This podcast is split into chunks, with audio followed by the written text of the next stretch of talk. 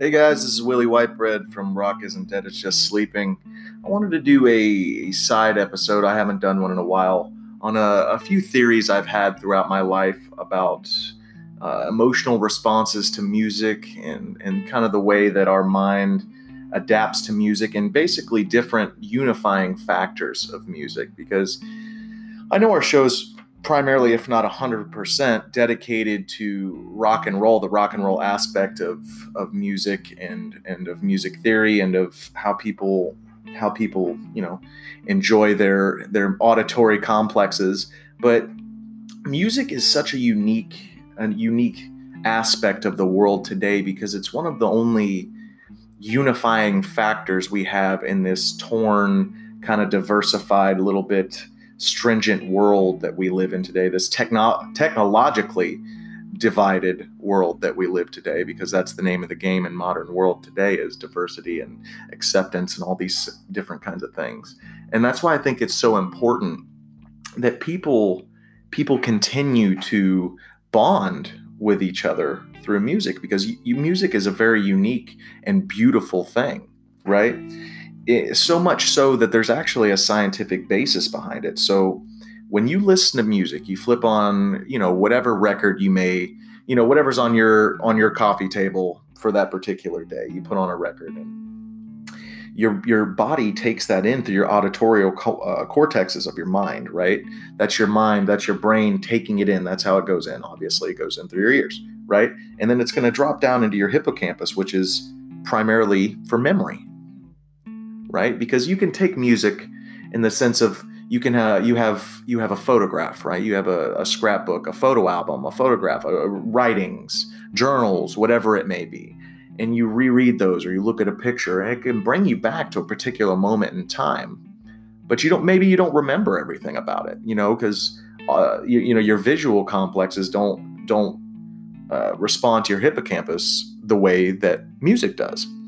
So when you take in this music, whatever time it may be, maybe it was the first time you kissed your wife or your husband, or the first time you got into a fight, or the first time you won a championship or graduated college. When you when you take these these sounds in, whatever might have been playing, you might remember remember birds chirping or something. Whenever you take these things in, it it it's in, in, in essence puts a permanent tattoo in your mind of what was playing and when you listen to music, it's going to snap you right back into that mindset. It's going to snap you right back into where you were at the time, what you were doing, who you were talking to, uh, you know, what's your mindset, what's your goals. Maybe you uh, you listen to a Whitesnake song and it brings you back to the first time you got laid. You know, you don't know. So that's that kind of sheds a little bit of light on the power of music, and from there you know, when you take in music, you're going to start doing things physically because our minds love repetition and our minds are always searching for what's going to happen next. Our minds do this consistently. So that's going to move down into your cerebellum. After the dopamine, obviously, dopamine is going to be released at this point because it's going to bring you back into that memories. So it then moves down to the cerebellum, and that's your mind trying to predict what happens next next, i.e., you know, you begin to want to dance or you have the sudden urge to tap your feet or anything, you know, or if you're a fucking mongrel like myself and the Audioslave, it's going to put you in a big circle of sweaty human beings and you're going to headbang and beat the shit out of each other for a while. And, uh, you know, and this is a well known process too, because think of it in the sense of your favorite songs, right? What happens when the hook comes or the chorus, right? You start singing because that's that ties the entire song together. That's gonna that's gonna be what what engages you. That's gonna be what brings you forward right? So i had a a theory growing up and you know when i was particularly in the single realm of things when i was single and dating and music was one of the first questions. What type of music a person listens to? That would be one of the first questions I would ask them because my theory is is that you can tell almost every single thing you want to know about a person by two things. Asking them what kind of li- music they listen to and what's in their nightstand. Go look at what's in their nightstand. You can tell what sort of deviant fucking person they are you know or, or how, how emotionally deep they are with these things because think about it in this way. If if you're on a date with somebody and you ask them, hey, what kind of music do you listen to? And they say something to the extent of, oh, you know, whatever's on top 10. Hmm. If your body is influenced this much by music emotionally, you could probably tell by that person that, but they there might not be as emotionally in tuned with themselves as you may want in a partner.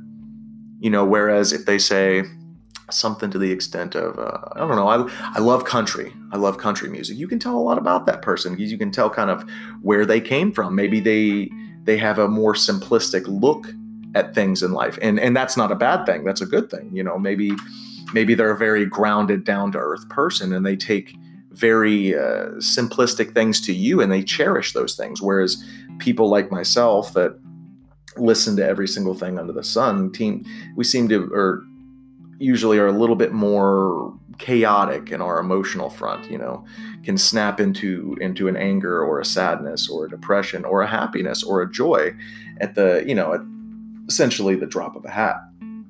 So if you're sitting there and maybe you you come in contact with somebody that says um i don't know i guess it kind of really depends on what i'm doing.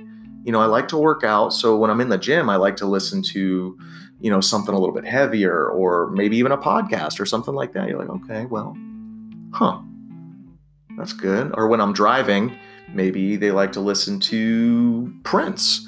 Or, you know, on Tuesday when they have a book report due, you know, when they're doing their homework, they like to listen to Bach or, you know, Mozart or something to that effect. You know, it's going to explain a little bit more about the person. You can tell that there's different things that fuel this person aside from whatever's on the top 10, you know, because like I said, and I keep reiterating the fact that music has an absolutely astounding emotional effect on people.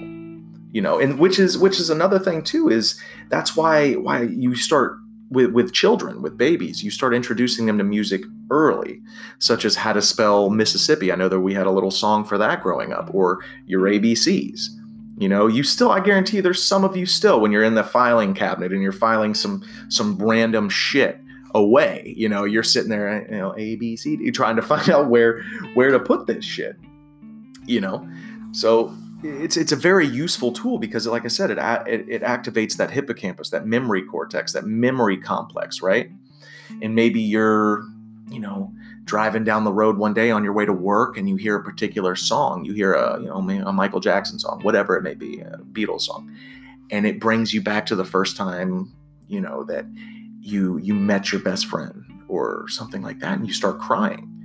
And that's that imprint. That's that tattoo of time on your brain by you know put there by listening to music and it's it's all relative in that sense and it's absolutely it's absolutely a, a beautiful thing so i just wanted to talk a little bit about that because i've always felt felt very strongly about it in the sense of you know something something as simple as music that people don't people don't really look at it in oh, it's just music but they don't really look at what's happening when when they're listening to music. You know, it's a it's one of the most beautiful social lubricants that has ever been invented on this planet. You know, because you go to a con uh, like a like a party or something, like a house party, or your friends having a little gathering. You know, it may not be an astoundingly loud, you know, music background, but there's always going to be some sort of music playing in the background and that's and that's a feel good thing that's a release of dopamine that's that's to bring us together that's a unification thing and that's i don't know to me it's it's just absolutely beautiful and and like i said in the beginning it's something that you don't see much anymore because in the world that we live in today it's you know everybody's racially or sexually or gender divided or professionally divided and he versus her versus xyz whatever the fuck it may be but I don't know if people people honestly take a second to look at what actually unifies us. You know, because other than, you know, a fear or physical touch, you know, fear with you got your fight or flight complex, that's a whole nother ball game of emotional responses to things or touch. You know, touch is all obviously going to stimulate one of the more serious emotional and physical responses to things, lashing out, things of that nature. But people don't take a take any time to really focus on what music does and how music makes us I wouldn't say smarter people, but more receptive human beings to both our outside environment, our inside environment, and how we can associate. We can really associate anything with music, you know, and that's one of the the only lasting dopamine releases that people use today. You know, natural dopamine uh, uses anyway. but just wanted to talk a little bit about that. Uh, I haven't done a solo episode in a while, so I just wanted to you know chat a little bit about that.